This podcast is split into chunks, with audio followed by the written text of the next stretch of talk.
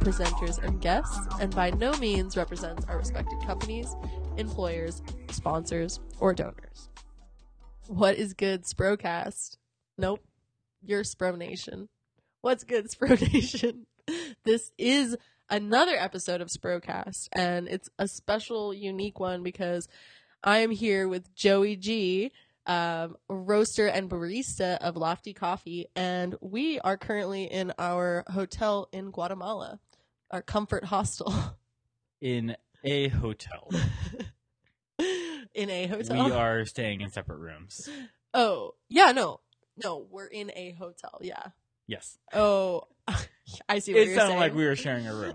Well, we're in a room at the moment. Yes. We're in my room at the moment, because where else are you going to record an episode of this podcast while traveling? So this is really cool because this is Joey's first time out of the country and my first time kind of running a sourcing trip for a coffee company. And we can't wait to share what we've been up to. It's our last day of what's been a very long week. Week in one day. And I feel like we've been going, and this is like our first kind of moment to like slow down and like kind of look back on what we've done this week.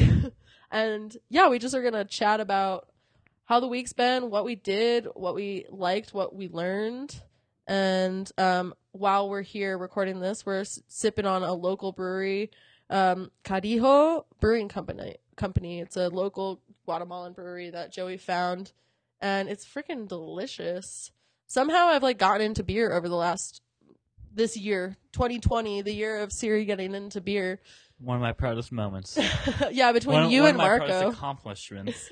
Between you and Marco, you've converted me or something. Delicious carbonated hoppy juicy beverage. I'm sipping on a honey pale ale. Is that what? No, a honey blonde ale? A honey wit.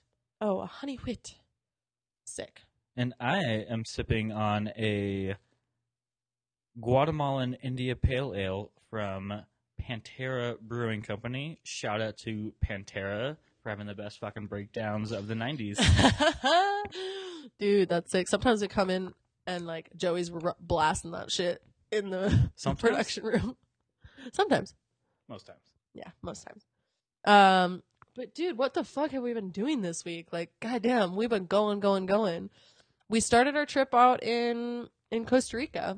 Well, we started in Phoenix. Yes. There was the whole travel bit. There was the travel bit where I lost my Hydro Flask.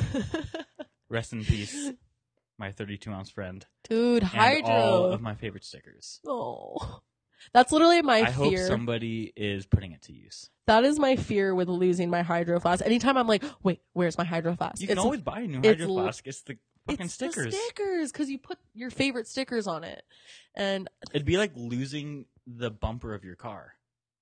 If you sticker it up. If you had a car. Which I don't. But theoretically.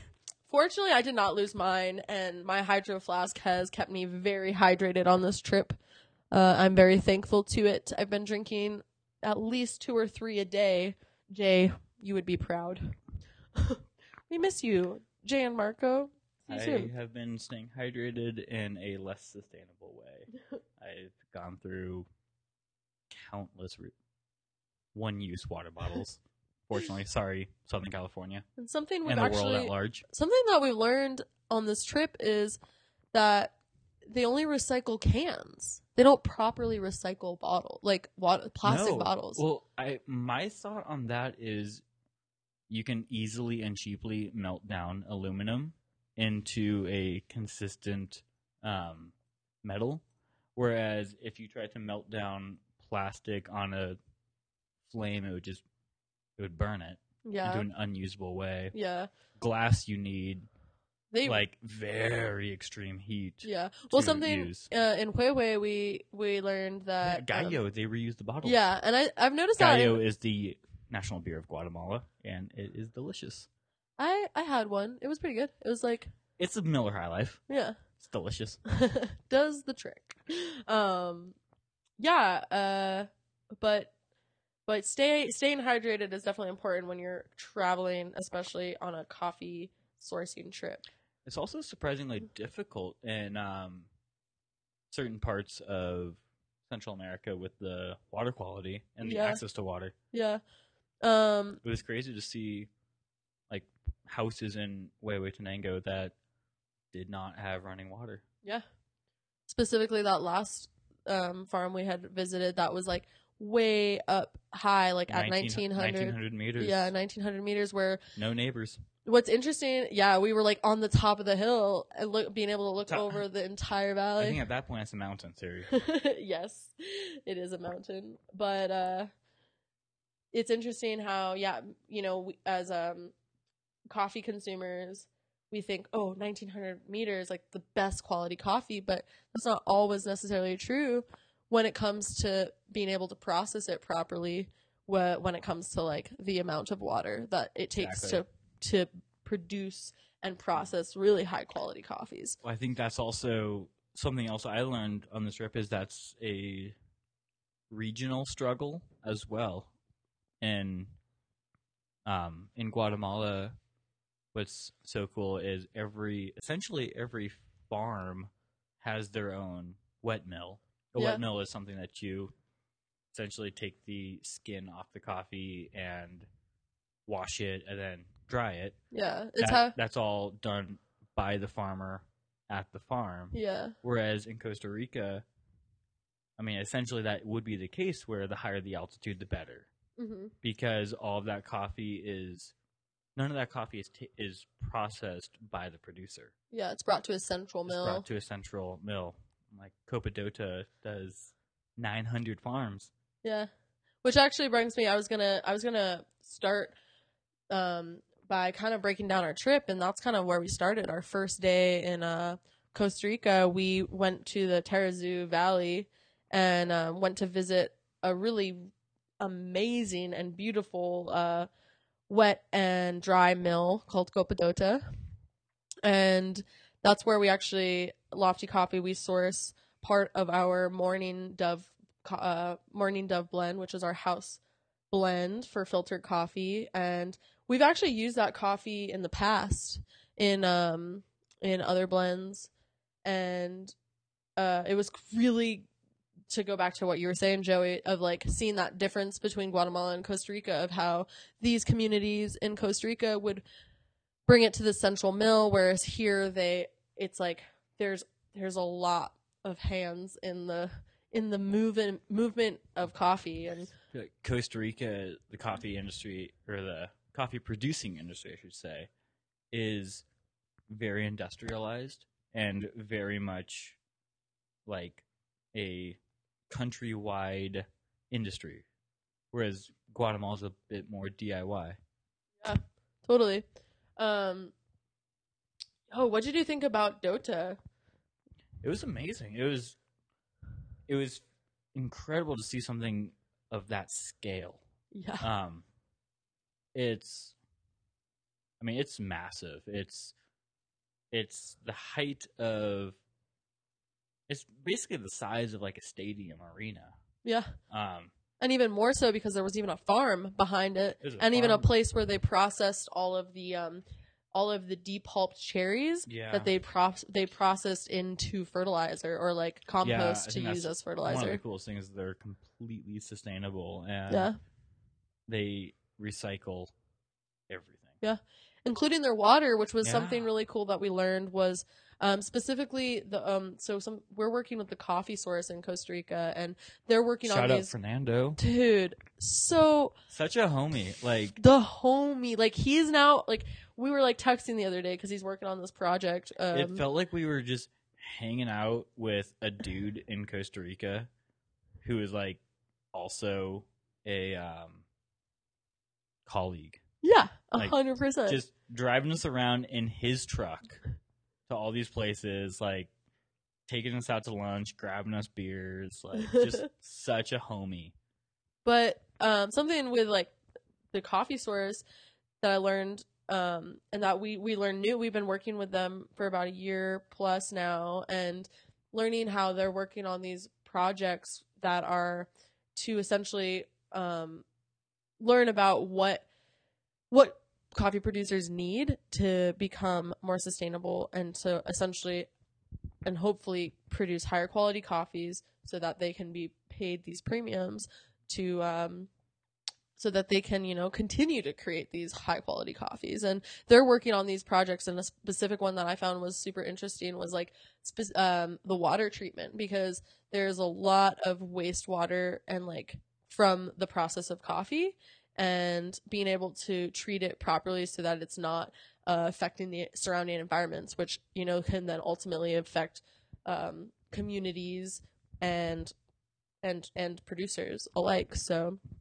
I like just meeting Fernando and his team and like seeing these mills and the people that he works with and that in hand we work with, and that there's so many steps to ensuring that we're doing it the right way, and that you know, not only is the coffee good, but that we're keeping the environment in mind so that we can continue to get this really beautiful coffee. I think another really cool thing that they're doing is, you know, but in addition to all the environmental things that they're trying to create a more sustainable effort in, is the social things that they're trying to do as well. Yeah. Something I hadn't even thought of until this trip was, you know, Central America being a very family oriented part of the world. A lot of these farmers and pickers, coffee pickers, have very large families, and they're migrate a lot. Specifically, pickers are migrants for the most part, where they migrate to these different regions so that they can continuously work. Mm-hmm. So something that they're trying to improve upon, I believe they already have it in place in some parts, is daycare facilities for these people's children. Otherwise, you know, it sucks to think about, but a lot of these kids like go to the farms, go to the fields with their parents in very hot, hilly, unsafe conditions. Yeah. And the coffee source is, you know, creating these daycare centers in safe areas with educational programs and social programs, so these migrants and locals can go work for the day, and their children can stay in the classroom, stay safe, and probably learn. And, you know, we don't really think about it, right? It's like daycare is just something that's there. It's just like it's daycare. You know? You don't really think about it. It's just something that exists, that always has. Something that also I'm taking away from this trip is like is that that just also the discrepancy in how these like younger generations, you know, want to move away from the coffee producing world, and seeing how places like Copa Dota, who set up different types of scholarship programs to help educate the youth in other ways of contributing to the industry, where, you know, there's the majority of coffee producers are of an elderly age, and, you know, their children decide that they want to pursue other things that might make them more money or give them more education. It's essentially the American version of a blue-collar job. Yeah. Whereas, you know, generations ago is, you know, you could take pride in being a mechanic or being a mailman or being in that sort of more blue-collar environment, whereas nowadays people want to be in the tech industry or the specialty, whatever industry. But here it's coffee. Yeah, and with that, what happens is that, you know, what happens to these farms when these farmers don't have people to take them over. And I think that's still in question, but I know we might be jumping around a little bit, but something we saw here in Guatemala and Huehuetenango was people like Jose, who's a very young agronomist who probably our age. I think he's like in his mid to late late 20s, and I, despite our lack of ability to communicate because I speak very little Spanish and he spoke next time we're in English. Central America, we will speak Spanish. Yeah, Joey and I want to learn Spanish. Sprocast, please hold us accountable. We're going to learn Spanish. Honestly, it's cool being here because, especially on this in Guatemala, being able to listen in to these conversations, I feel like I was able to like pick up on a lot of things. My confidence level. I picked up on nothing.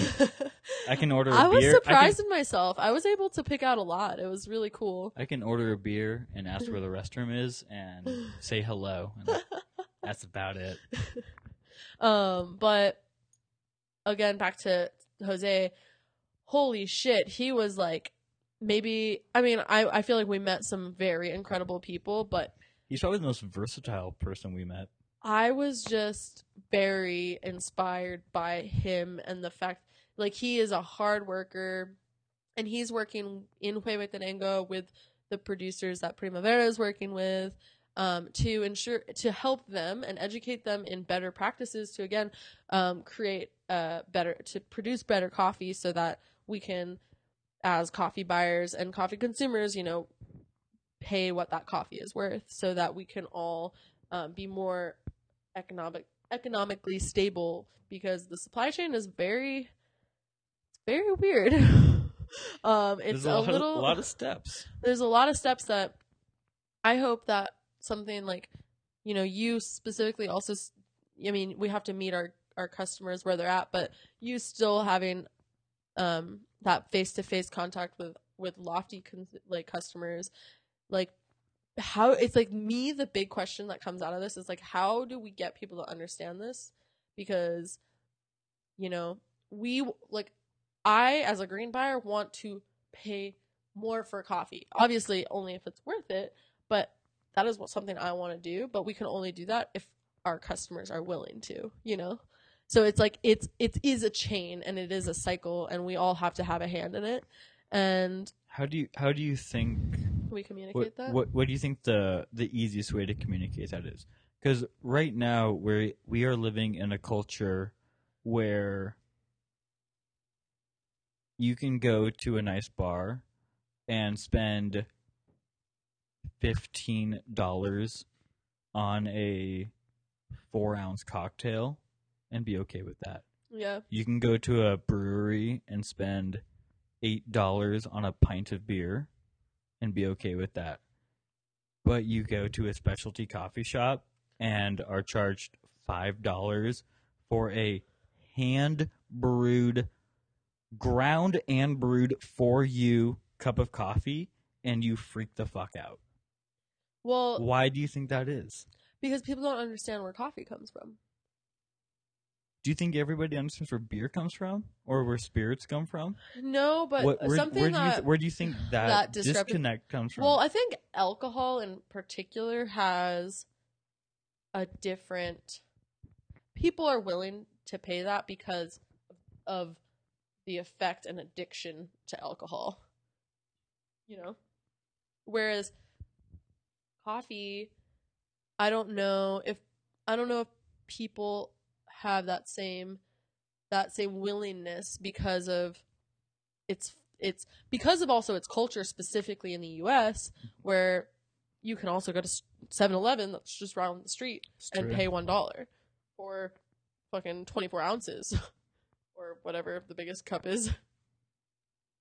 So I think the culture of what the coffee culture has been thus far plays a big role in that.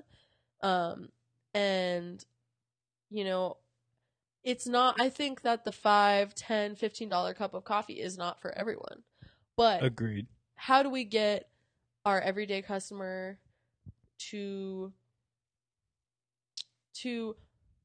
understand why it is that we're paying that much, why we're paying that much and why they're paying that much. And I think it's, I don't particularly know the answer, but something that I am super inspired about with working in coffee and going on trips like this and talking to you and talking to Marco and Jay and every guest that we have on Sprocast is that something that is so unique to the supply chain of coffee is that, first of all, the amount of hands that it takes to get that coffee cherry to grow on a tree to then be picked and processed and dried and milled and bagged and then exported and imported and cupped and all of that, like, there's hundreds of hands that coffee is put through, and each one of those people have like these unique stories.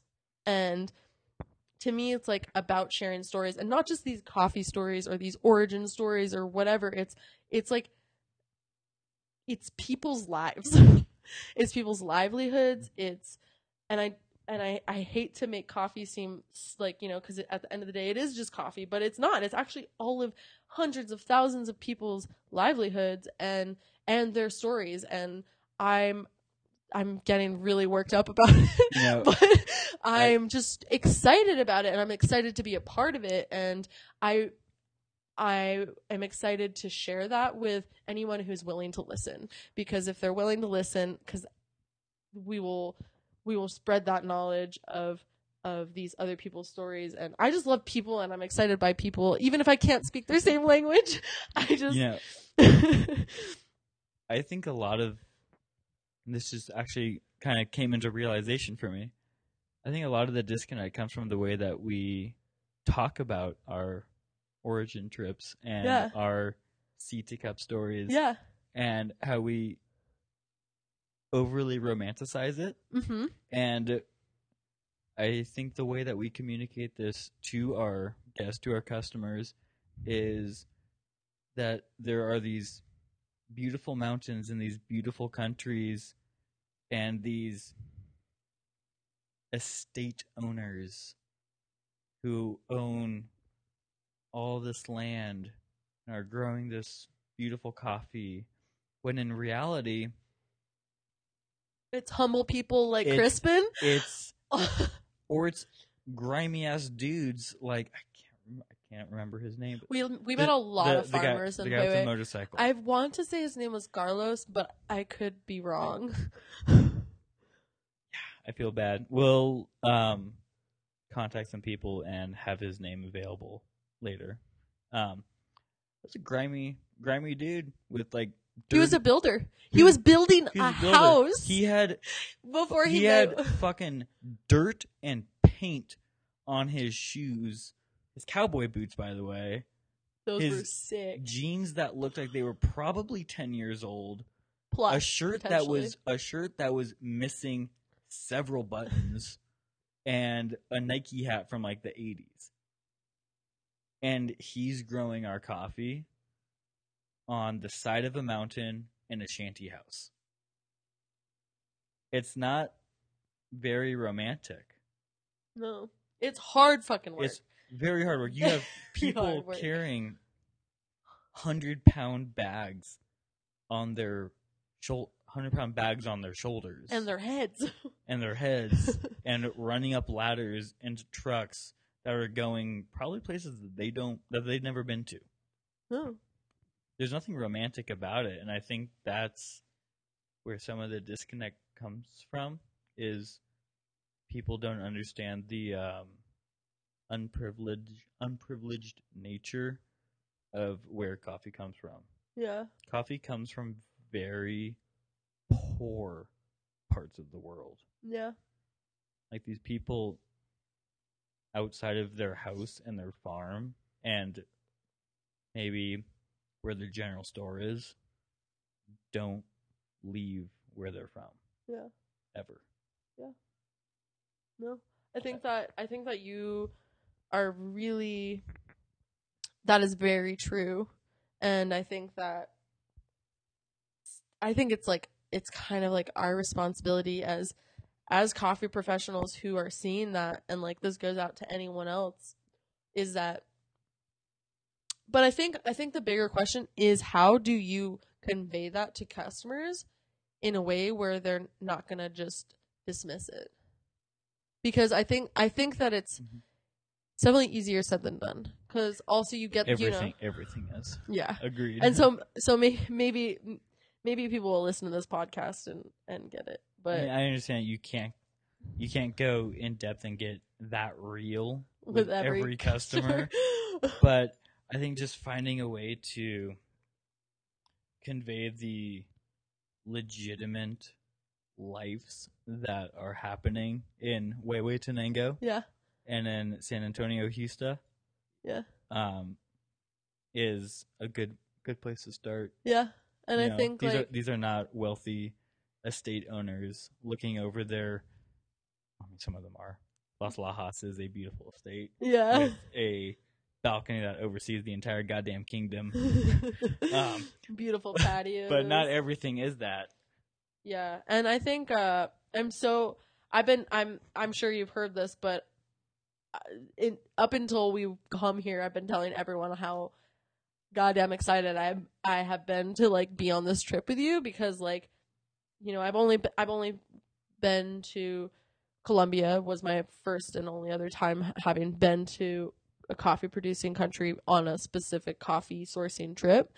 But the more professionals that get that opportunity, the more understanding we have, and the more we can, or the better we can practice and work on conveying these thoughts and ideas and the realities of where coffee comes from. And so I'm like, I'm still really excited that we got to do this. And it's like now come to an end. And I know we're both tired and ready to go home, but very ready. I'm like more than stoked that we got to do this together. Me too. This has been fun. Yeah. It's been very exhausting. Yeah. But It both feels like a blink of an eye and a month. Way more than a week. And a month. Yeah, it's funny because Joey and I we were walking around town earlier, and we were saying how everyone was like, "Oh, enjoy your trip, have a good vacation," and we're like, "Yo, this isn't vacation. We're coming here to work," and it's definitely been work. I mean, it's also been fantastically fun, and again, it's work in a different context.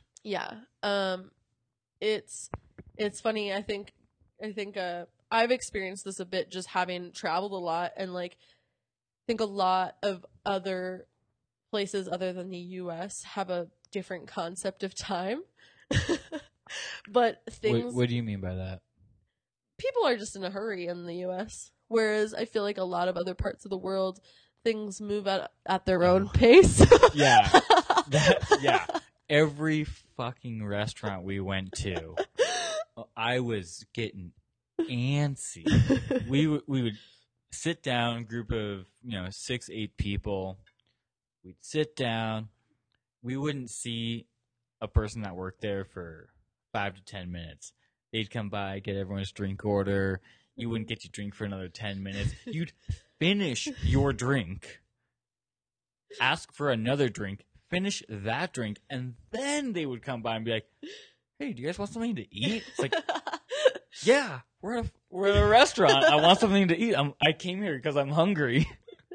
It's just a different, it's a different sense of time. Yeah, and in Costa Rica's pura vida, just living life. Just taking our time, doing our thing. Do you feel like, what were the biggest standout differences to you between Costa Rica and Guatemala? Oh, man.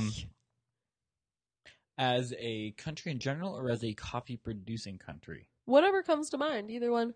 Because I think in Costa Rica, our time felt a little bit more laid back. Very much so. Whereas here we were traveling with, more people, so it was a little bit more, relatively more structured. Also, shout out La Cabra from Copenhagen, Denmark, and Espen, the owner of that company. And Pa. the tallest person at the moment in Guatemala. Probably. Standing at least 6'7", a good foot and a half over the average Guatemalan. Oh, man. No, those dudes were awesome. They're from Copenhagen, Denmark, La Cabra Coffee. Sourcing and roasting arguably some of the most beautiful coffees the world has to offer. Agreed. Okay, so back to your question. Yeah. La Cabra. Shout out. We'll tag you. Yes. Man. Yeah, Costa Rica felt a lot more relaxed, a lot more we're just going to go do something, and we have all these places that we need to do or need to get to, but time almost doesn't matter. Like be ready at 8:30, but we'll probably leave around 9. Bed's sliding out. Uh-oh. Here, we can push it against the wall. Also, there's a chair right there. There is totally a chair. You're welcome to sit in it if you'd like. Okay, this is softer, though. I think what was so interesting about Costa Rica is how close all of the coffee-producing areas are to the central downtown of San Jose. Whereas here in Guatemala, a little different. Yeah. So, specifically to Huehuetenango, where we're not too far from Fianas or Antigua. True. At least in the city. At least for our experience, in Costa Rica, we would get picked up in the morning by Fernando and drive maybe an hour and a half to a coffee production facility. And in Guatemala, we stayed at a hotel, took an Uber to an airport, got on a small plane, flew for an hour, landed, and then drove for 3 hours through not dirt roads, but rock roads. Yeah. One lane. Rough roads. One lane. Yeah. I don't even know if you can call it one lane. It's more just it's a road, and whoever can fit on it is. That's how it goes. It's about as wide as a car and a half. Yeah. So when two cars pass each other, it's obviously not wide enough for both of those cars. So someone's got to back up. So you're thinking just the geographical differences are. Yeah, I mean, we didn't really get to experience Guatemala as a country very much outside of the very specific coffee producing industry. Yeah. I mean, other than the brewery we went to a couple hours ago, we didn't see any of the city really. Whereas in Costa Rica, we had a lot of free evenings. Yeah. We went to a lot of bars, went to a gay nightclub doing a Lady Gaga drag show. Yeah, that was a very serendipitous, beautiful accident. Yeah. We can get back to our point. Sarah, you want to talk about that story real quick? Sure. So great story. So we had a layover in Phoenix, Arizona. It got a little delayed, and I was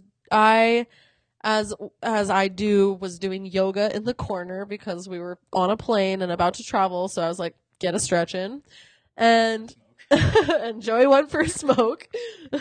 Had to go through between you and I. Had to go back through TSA.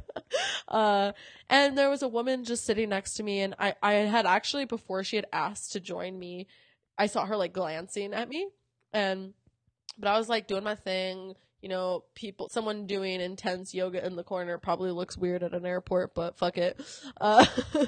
In Phoenix, nonetheless. Yeah. Phoenix, Arizona. But I took my shoes off. Yeah, she eventually was like, hey, do you mind if I join you? And I was like, yeah, of course. Come on. She came down on the floor, and we were doing our stretch together. And when Joey got back, he was like, we still have like an hour. Like, should we just like go grab a drink?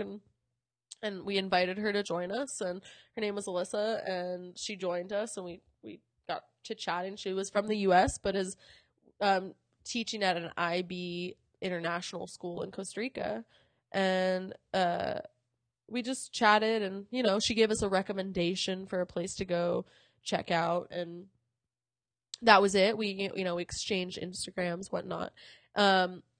A few nights later in Costa Rica, we actually went to the place she suggested to us, which Fernando had also suggested to us. So I guess it was the place to go. Double recommendation. Shout out. What was it called? I don't even remember what it was called, to be honest. Awesome. It was like a cool, it was like a international food court where like they had food from all over the world. It like in the themes that they had like Costa Rican food, American food, Italian food, Indian food. And it was just like food and drinks and very communal. It was great. But coincidentally, Joey, you ran into her like at this place. Just it was one of her friends' birthdays, and she was like, "Oh hey," we joined them for a drink, and the next thing we knew, they were going to it was a gay club in downtown San Jose, and it was one of her friends' birthdays, and there was a drag show that night, and we didn't have to be up super early the next day, so we also didn't have a coffee day. Yeah, which means we didn't have to professionally taste anything. Yeah, we were kind of just like, okay, we don't have to be up super early. We can abuse our bodies for a night. We can be a little reckless. So we were like, fuck it, let's just go, let's join them, and damn, did we have a hell of a good time. So much fun. It was so fun. First of all, they had the best drink system. Yeah, of please any go place and I'd explain it been. Because it was freaking amazing. So you walk up to the ticket booth and you pay your money, and they give you for entry. You get a little wristband. You get your wristband, and then you get a little plastic card, and you go to the bar inside and you give the bartender the card. You have to fight your way to the bar. Yes, literally. There is no line. There are 50 people trying to... More than 50. There's the whole fucking nightclub trying to get a drink. And there's one dude working. Shout out to that dude. Yeah, dude. Killing it. You give that dude your little plastic card and he gives you a beer. And then you go party for a little bit and you drink your beer. And then you go back to that dude with your empty bottle. Give him your bottle and he gives you a new beer. And that just keeps repeating itself. As many times as you'd like. As many times as you want. Probably until the place runs out of beer. They ran out of two different beers. I started off with the Costa Rica Imperial Pale Ale. They ran out of that. I switched over to the Guatemala Pilsen, the other national beer. Costa Rica, yeah. We're in Guatemala right now. I know. It's all... It's like we said at the top of this episode, it's been a long week, and I'm sure... We are butchering some things, but apologies. We're getting there. Yeah, they ran out a lot. I think at the end of the night, I was drinking like Corona or something. Drinking Mexican beer in Costa Rica. But I mean, to me, like traveling, whether you just gotta sometimes go with the flow, and that our flow brought us there. And I don't know, was that your first time at a gay drag show? A drag show and a gay bar? The combination of the two, yes. Individually, no. Cool. Well, it was an incredible show. Like between their like their dance routines and their like outfits, they were so cool looking. Ugh. In America, that would have like drinks included and everything, ticket and drinks included, that would have cost hundreds plus. $200. It probably cost us like $20. Yeah. Shout out Costa Rica. And we made new friends, which is, I think, again, is like, if you're traveling, whether it's work or pleasure, like you should just be open to meeting people. And I think to go full circle to like what we were talking about earlier with coffee, and like how at the end of the day, you know, we're obviously coffee nerds who talk about TDS and roast profiles and all the things that coffee nerds do talk about. Like at the end of the day, it's about relationships, the relationships and the people, and being open to being in weird, uncomfortable situations sometimes when you can't communicate with people. But Like when you're trying to take an Uber back to the apartment and he takes you to a different part of the city, but you don't know exactly where your hotel is and you don't know how to communicate. You're talking about in Costa Rica when he took us to like... when he took us to like this like sketchy part of town where there were these two dudes in tank tops just like... And then someone banging on a drum. Did you remember that? Yeah. Someone was like badly banging on a drum. It was a sketchy part of town and he just like for some reason thought that... He pretty much kicked us out too. He was like, get out of my car. Yeah, he's just like, hey, this is where you want him to go. We're like, no, it's not. Okay. Yes. Yeah, tangents. This is gonna be. I hope you all enjoy it. It's a little tangenty, but like also, it's all part of it. It's all a part of it, you know. I think, yeah. So to talk a little bit more about the people that we met.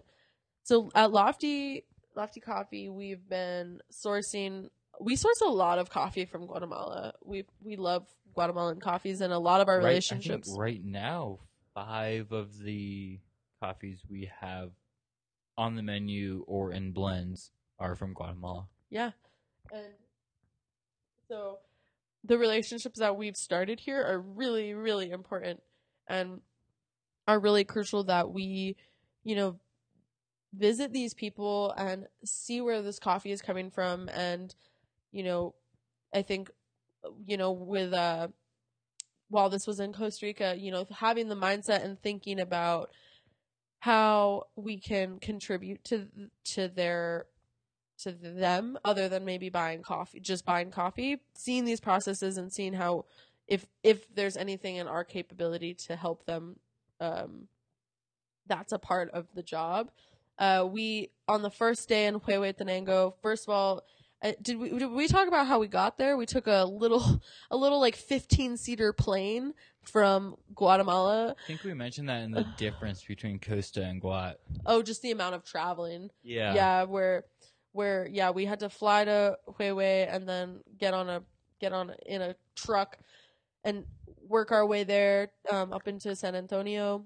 But the first day we got there, we met Francisco Morales, who is the nicest person in the world. Such a humble dude. That's tied with Crispin. I mean, it's hard to say like who's the nicest person in the world because like, I think they should arm wrestle. That would be. I wonder if they're homies. Probably. They're probably drinking buddies, right? Or at least fruit buddies. I mean, they're neighbors. They both grow fruit. Yeah. But what a beautiful farm. And, you know, he welcomed us into his home and he fed us this delicious, I forget what it was called in Spanish. Lunch and served us simple syrup. It was like lemon. It was sweet water with like lemon flavor. So it was lemonade, but without the lemon. So it was just sugar water, but it was delicious. So to go back, I think we briefly talked about this at the beginning, but like how a lot of these people, you know, don't leave their town, you know. They don't see where their coffee goes.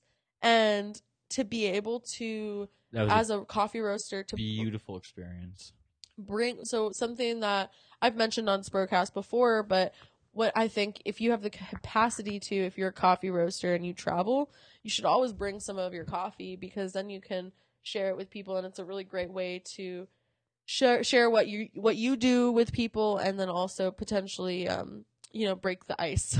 But with this in particular, we brought all the coffees that we have already sourced and roasted back to the producers so that they can have the chance to taste their coffee in a way that we're serving or we're roasting it. And something that Francisco had said was, you know, he's a humble man who's come from humble beginnings and he never thought he'd be famous in America. He never thought he'd see. I think the particular words in the translation of what he said was he never thought he'd see his name on anything.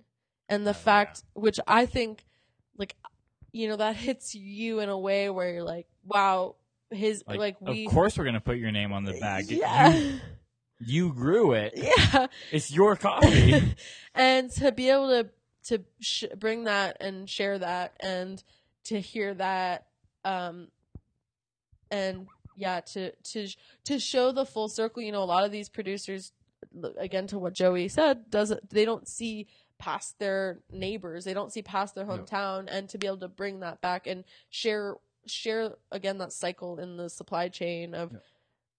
Go ahead. Can I add to that? Yeah, please. A lot of these farmers, this is one of the craziest things I learned on this trip. A lot of these farmers don't know what their coffee tastes like. They probably some people have never tried their coffee, or they've tried the coffee, like the defect coffee that they can't sell, that they keep internally. Yeah. But his farm was just absolutely beautiful, and he was beautiful, his family was beautiful. Towards the end of the trip, I don't actually know whose children I was playing with, but there were these two gorgeous girls who, I think they were 6 and 8. She was piggybacking two little kids at a time. I was running them around. We played tag. They were, again, freeze tag. Freeze tag, which is different than normal tag. Were you guys just sitting on the patio watching us? Yeah, me and Pa were just sitting on the stoop smoking cigarettes, watching you guys work your way out of breath. While we were working ourselves out of breath, just sitting. Were you guys joking about that? Oh yeah, that's hilarious. Yeah, no, they pooped me out. I was, as Joey mentioned right when I was done, I was like bright red and sweating, and like we're at very high altitude, so I'm like completely out of breath. You had to retire that entire outfit that day. Oh yeah, I literally put it at the very bottom of my bag. It was so sweaty and disgusting. And that's another thing. Pack light if you're ever coming to producing countries, because you're going to have to carry that shit around. But, I think, again, it's like almost more so, before we recorded, we were talking about like what were our favorite coffees that we tasted. And obviously, our job here was to taste and source good coffees for our coffee roaster. But like we taste good coffee all the time. At the end of the day, to me, the takeaways, like, we knew we wanted to work with the same producers that we did in previous years. I mean, it's smart as a coffee buyer, if the coffee is not up to quality, but having visited these farmers and tasted their coffees eventually on the cupping tables, of course we want to work with them again, and we want to buy their coffee. And I think Francisco and Crispin, who's another producer in Huehue that we met, who I want to say that was maybe one of my favorite moments of the trip, was going there and meeting this man for the first time. And by the way, we had, his name is in my notebook, like in my roasting notebook, over 100 times. That's great. Just, it says Crispin. And then wait, and that's how much of Crispin I'm gonna roast that day. But first of all, I'll backtrack on that story. So we were traveling with the team from La Cabra, and one of the things, so Pa, who was doing some videography and photography for them, they wanted very specific footage, and they had actually asked if they would wait on depulping the cherries of that day's harvest. And they waited for us, but the kicker was that we were going to have to help them depulp. And it's a nasty mess. Yeah. But it's a lot of fun, but it's messy. Getting there, I felt like I was coming home to an old friend, or an old family friend, and just so welcoming and such a sweet person. He was so happy to have us, and we were very happy to give him a bag of coffee. And he feels like everybody's dad. Dude, he's the homie, and his whole patio. There's like, he had a garden. Weirdly enough, over this trip, I used to not really like tomatoes, but I like tomatoes now, which is a weird thing, and tomatoes, a huge thing I never thought I'd ever like. He had a beautiful little garden, a beautiful giant patio. And he's working on some very interesting process methods, and just a really humble, beautiful person who shared his his fruit, both cherry coffee fruit and also actual fruit. He had like a bunch of melons and papaya to share with us. That was the sweetest watermelon I've had in my life. It was so good. But to get a little bit more into some of the coffee stuff, one of my biggest takeaways while visiting Crispin and his wet mill on his farm was amazing. One of my biggest takeaways and one of the biggest kind of, I wouldn't say mind-blowing, but just really having a better understanding of was processing, and specifically in Huehuetenango on how intricate it is and how you could grow a coffee at 1900 meters, but if it's not processed well, it's not going to be a good green coffee. And well, something interesting that Crispin does is his farm, his actual coffee plants are higher in elevation than his house, mm-hmm. where he processes. So he actually has the benefit of running water. Mm-hmm. Yeah. And I think really seeing these minute things. And then specifically in Guatemala, we work with an import-export company called Primavera Coffee, La Central de Cafe. Shout out Primavera. Nadine, oh my God. She is actually, goals. I look up to her and have so much respect for her because she is such a badass. She's young and she's passionate. She's done a lot of shit in a short amount of time. And she knows a lot. Cupping with her was honestly very eye-opening and also very humbling in showing. And intimidating. I felt a little less intimidated, but more just oh wow. I cup almost every day, and compared to her, I am years away from being as skilled of a cupper as she is. I think it made me feel intimidated just based on how many times I had to go around the table. So once she's that's fermented. That is a dirty cup. Go around the table 3 times, trying to form an opinion on a coffee. Just do I like it? Do I not? What do I not like? What do I do like? And she. Am I even tasting anything? Yeah, yeah. This just tastes exactly like the last coffee. She goes around. She's dirty, fermented. That's nice. Wouldn't buy it. Just not she's not a negative person by any means, or she just she fucking knows her shit. What she knows. But what she knows, and something that I feel especially the disconnect of seeing the coffee being processed, and something she sees on the weekly basis, because she's not only is she running a cafe, an import-export company, she's in the field working with producers to help them produce better coffee. And a lot of it is in the processing. And so yeah, being able to see, we went to visit one, two, over 5 or 6 producers and farms in Huehue.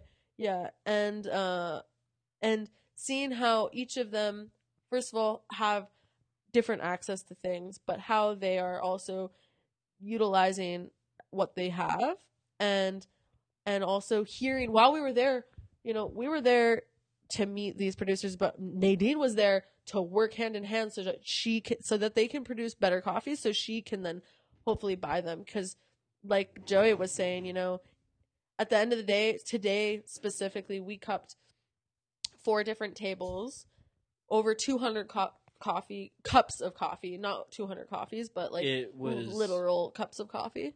It was 16, 16, 18, and 17, 3 cups of each coffee. I think somebody can check my math if they want to. I think it was. We're not doing math anymore, okay? No. Don't make us do math. Dude, numbers are hard. Especially when today's a rough one. It was over 200 cups of coffee. Yeah, but not full cups, but tasting. We were using spit cups. 5 or 6 6 slurps of each coffee. Yeah. And it just, you know, she was tasting the people's coffee that she visits and sometimes having to reject it if it's not up to par, but she's still in the field working with them to advise them in processing methods and ways of producing better coffee so that she can buy them. And so she wants to buy them. She's a Q grader and a Q process, has her Q processor, and like just like learning more about fermentation. And there was a very cool little tool that's from Colombia that, you know, farmers could use to measure certain amounts of fermentation so they're not over fermenting their coffees. And I just learned so much about more of the like agricultural and then processing methods. And I feel like something we were talking about over our evening at this cool brewery of, I think this is what I was about to jump in and talk about how we know nothing about how, as myself specifically, outside of Siri being a green buyer, as a barista and coffee roaster, I essentially have at my access the cream of the crop of perfect green coffee. So any weirdness in the coffee we have at Lofty is roast issues or brew issues. I've never cupped coffee where the issue at hand is the growing part of it and processing part of it. Yeah. So in my experience, I cup a coffee, I'm just like, that's roasty, or that's sour, that's bitter. Like, let's change the brew profile, let's change the roast profile. Whereas in this situation, it's like, this coffee is funky as fuck. This is like spoiled kombucha with sour candy brewed inside of it. It's a processing issue. Never thought about that. Right? Never thought about that at all. Yeah. I never realized how much of an influence processing had on coffee. Is your mic on? Is it? Check your button. Is it up? Yeah. Okay. It's up. Cool. Your sound waves are a little low. But maybe it's just your tone of voice. You're good. I've got a low voice and doesn't have a lot of range. Cool. It'd be a great hardcore singer. Honestly, the few times you've like fake screamed on this trip, I have thought that exactly. I'm like, yo, Joey could be a hardcore singer. Are you in your room? That's great. Rest in peace. Rest in peace, Warped Tour. Oh man! Shout out Warped Tour. Side tangent. But yeah. So a little bit back to like that perspective. That's really cool that you can, again, to go back to my excitement of having you join me on this trip is like. Thank you, by the way. Oh, great trip to be on, dude. Literally, we've had such a good time. We haven't even gotten sick of each other. I mean, arguably, you're like, actually, I'm totally sick of you. That's good. Plead the fifth on this one. Nah, I've not gotten sick of you. Nah, Joey just needs his alone time. Joey's over people. It honestly doesn't matter who I'm around. After a certain point, I fuck people. I need to be by myself for a minute. Yeah, I'm. But back to what you were saying. Oh, that it's cool that you can just see that perspective. Oh yeah. And yeah, I just think it's fucking cool. I think that it's funny recording this podcast right now because I think there's gonna be a ton of shit when we're like on the plane or we listen back on this. We're gonna be like, damn it, why did we talk about that? But that's okay. We can do like a follow-up or something. Let's think right now for 2 seconds. What are we missing? Well, I don't want to think too hard about it because awkward silences on a podcast is weird. You talk, I think, and then we'll trade off. Well, no, I just I think that I mean, obviously, besides the coffees that we're going to be, you know, serving at Lofty Coffee in the next year. Shout out Lofty Coffee. Always. Yo, we do. I think we do cool. Hold on. I'll go on a Lofty tangent. We do cool shit that I think some people don't know that we do. Like, we make everything in-house. Besides, we don't have cows in the back. And, you know, shout outs to Prager Brothers and like the few other things. We don't make our own pickles. But I feel like we could make our own pickles. We could make our own pickles. We have. Well, we do. Here, we pickle our own onions, dude. Yeah, but we don't pickle our pickles. Okay, but we pickle onions. Yeah. We do some sweet onions. Yo, we need to buy cucumbers. We need to start pickling. I'm going to hit up Eric. I'm going to hit up Eric the day we get back. Yo, Eric, we need to add cucumbers to our produce order and start fucking pickling. But the pickles we get are really, really good. I don't like pickles. And you like our pickles. No, I hate our pickles. Oh. I just hate pickles. I like gherkins. I like those little like sweet pickles. Like the little... You see them on, like, olive boards? Yeah. Those are nice. But for the sake of Scratchy Everything Company, we need to make our own pickles. Well, I think that something I always mention is, like, if someone can do it better than us, like, we'll work with them. But I don't think we get enough credit, and people think we're stuck up or something. But I think we're not, and I think we're pretty dope. And I'm more than fortunate and happy to work for such an amazing company that sends us. Very proud to work for Lofty Coffee. I am very proud. I mean, the fact that we get to be here and be working and meeting these amazing people. The fact that we were able to go on this trip and now one of the best roasting companies in the world knows who Lofty Coffee is. And, like, now Lofty is going to be shared about in Europe. Yeah.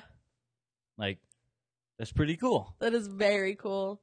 I'm very happy about it. But at the end of the day, and I think this is how I feel, whether we've made it on this trip or not, you know, this can go to talk about that chain and that cycle. Like, this goes out to our customers who support us to be able to do things like this. Like, I just want to always stay humble and be engaged with the people that make this possible for me.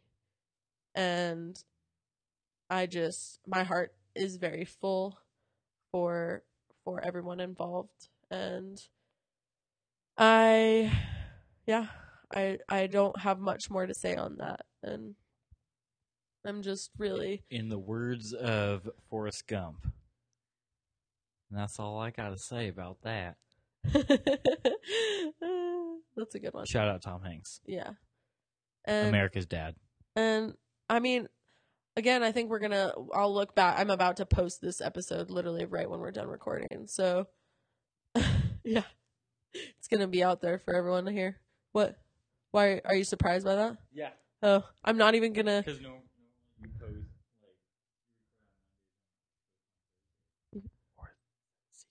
No, that's not a secret. No, it's pretty open. Sprocast is not a live show. Oh no, it's definitely not a live show. It is not recorded in front of a live audience. Oh god, that wouldn't be good. No, just joking. I mean, I'm sure everyone who listens to this hears that we say and like probably way too much. So sometimes I'll chop out those ums and likes. But what? Wait. Like wait, like what are you talking about, dude? Bro. No, but what are you talking about? We're from San Diego. Yeah, we are definitely from San Diego. Yeah, I hope this fucking made sense and that everyone takes a little bit something away from this. And if anything, it's just it's so easy for us coffee professionals in America to become jaded in what we do and think we're the fucking shit. And, you know, we we were just bragging about Lofty. We do cool things, but like we can't do it without the hundreds of hands that have made this possible to serve these amazing coffees to amazing people. So shouts out to everyone involved. And we took like a fuckload of photos and videos and like images. We have still and moving images. And so many images. And my plan, I definitely have not posted much since being here because I just have a hard time like posting and taking photos and being present and doing all of it at once. But I think in the near future, I think with the visuals of it'll help convey the intensely hard work that is involved and maybe show to take away from what you were saying, Joey, show that it isn't as romantic and yes, it's beautiful in its own way, but it's not what you think it is until you really see it. And again, just extremely humbled. Are you humbled? Very humbled. Okay. Bitch, be humble. Sit down. Excuse me? You know that song? What song? Kendrick Lamar? No. Oh. I'm not calling you a bitch. I'm just saying, bitch, be humble. So, speaking of songs and music. Yeah. That's always a part of Sprocast. What do you have to say? There's been a lot of long car rides and airplane rides and waiting at the airport and just a lot of headphone time. What have you been listening to on this trip, Siri? So I've actually had very little headphone time. I mean, I've listened... Oh, yeah, you lost your headphones. Well, no, I have a second pair, but I actually... Besides our flight here, I listened to some music, but on the car rides, I didn't listen to any because I rode with Nadine and she likes reggaeton and I like reggaeton, and so we were getting into reggaeton. I put my headphones on the second I heard those steel drums. That's so funny. No, she played some reggaeton playlist that she had, and I actually Shazammed like 1,000 songs, and I'm gonna make my own. So that counts. You've been listening to a lot of reggaeton. No, that was my point. But also, I meant to download a bunch of music because these days, you know, all you do is stream. I miss the iPod days, TBH, where you have all your music on an MP3 player, but I forgot to download a bunch of stuff. And so actually one of my go-to travel music, and I don't know why, I think it's because it fits a lot of moods for me, is like I could sleep to it, but I can also listen to it. Don't judge me. Is Erykah Badu, like every single one of her albums. I like to just shuffle them, and Coldplay. Not every one of their albums, but like, hell yeah. Like, though, for some reason, like I can just I can literally just have only that downloaded and shuffle that, and it, like, I can sleep to it, I can listen to it if we're on a thing, like I can do whatever with it. So fucking Coldplay. Listening to Coldplay and Erykah Badu. Coldplay is the sonic equivalent to watching the sunset from an airplane. Yeah, and to me, it's just so easy to sleep to, and like I can just do that. Also, like, yeah, again, reggaeton, like J Balvin, whatever. It's Spanish, and I'm not pronouncing it right. What are some of those crazy techno bands that Fernando was showing you?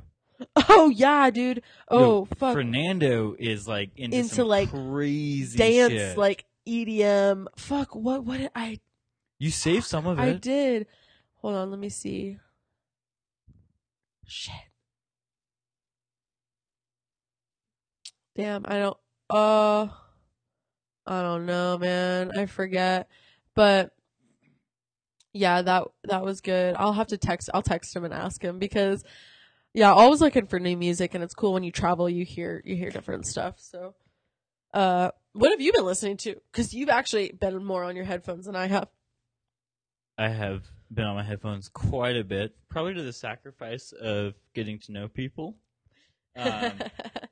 I get very mentally exhausted with conversation at times, and there's certain situations where music is the only noise that I want to hear. So I've been listening to a lot of music. Been listening to a lot of music that I'm very familiar with. I haven't really been listening to anything new.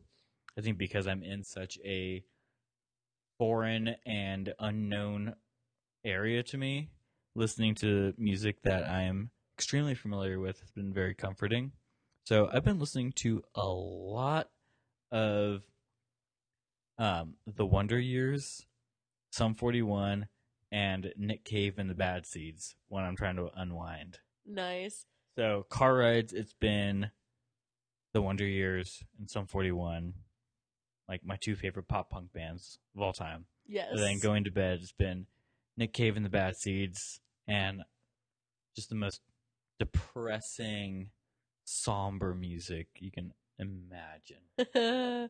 Just to wind down. Yeah. Oh, and this new band that I've actually started listening to. A friend introduced me to this band like 3 years ago, and I listened to a couple songs, and I was like, yeah, they're cool. And then I forgot what they were called and never listened to them again. Then I was reintroduced to them maybe like a month ago. I've been listening to them a lot on this trip. They're called Pup. Oh, I know Pup. Dude, Pup is sick. Dude, that's awesome. I've been listening to morbid stuff on repeat. That's so good. So good. Shout out Pup. If you haven't listened to, Pup, they're amazing. It's like everything that's amazing about emo rock is Pup. That's amazing. Yeah. Yes. Yeah, and so tomorrow we leave. We need to be at the airport around 5 a.m. Which is 5 a.m. Guatemala time. Yeah, it's 3 a.m. California time. Yes. And time changes. And we're off back home. Dude, the time changes in California. Right when we get back. So it's going to be what? Like, it would normally be a 2-hour time difference. Does it turn into a 1? I think it doesn't happen till Sunday. Yeah, but we get back on Saturday. It's basically it happens over the weekend. But like it won't, like we're gonna get on Saturday and then Sunday we'll wake up and we'll lose an hour. And we have Sunday off. Thankfully. Thankfully. Shout out to Eric for thinking about that. For thinking about that and not scheduling me on Sunday. Oh yeah. Oh, which is specific. Yeah. I always work Sunday. Yeah. I specifically planned the trip so that we would be back not on Monday. So that we would have that day off. So good for that. What was it? We're going to thankfully we roasted enough coffee. What, 2,500 pounds in 4 days? Something like that. A lot of coffee. Some big fucking days. and I think I'm hoping it set us up to not have too big of days when we get back. But all in all, what a great trip. And, you know, I'm sure when we get back recording with the regular Sprocast crew, that being Big J and Marco, there'll be more. Big J SD and Broken Poor.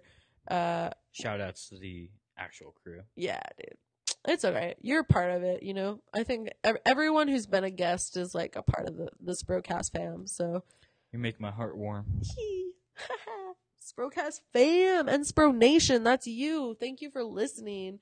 Just humbled and with that, just stay humble because that's the only way we're going to be able to share not only our own stories but the people that we meet along the way. So with that, peace and love to all listeners and everyone involved in the coffee supply chain.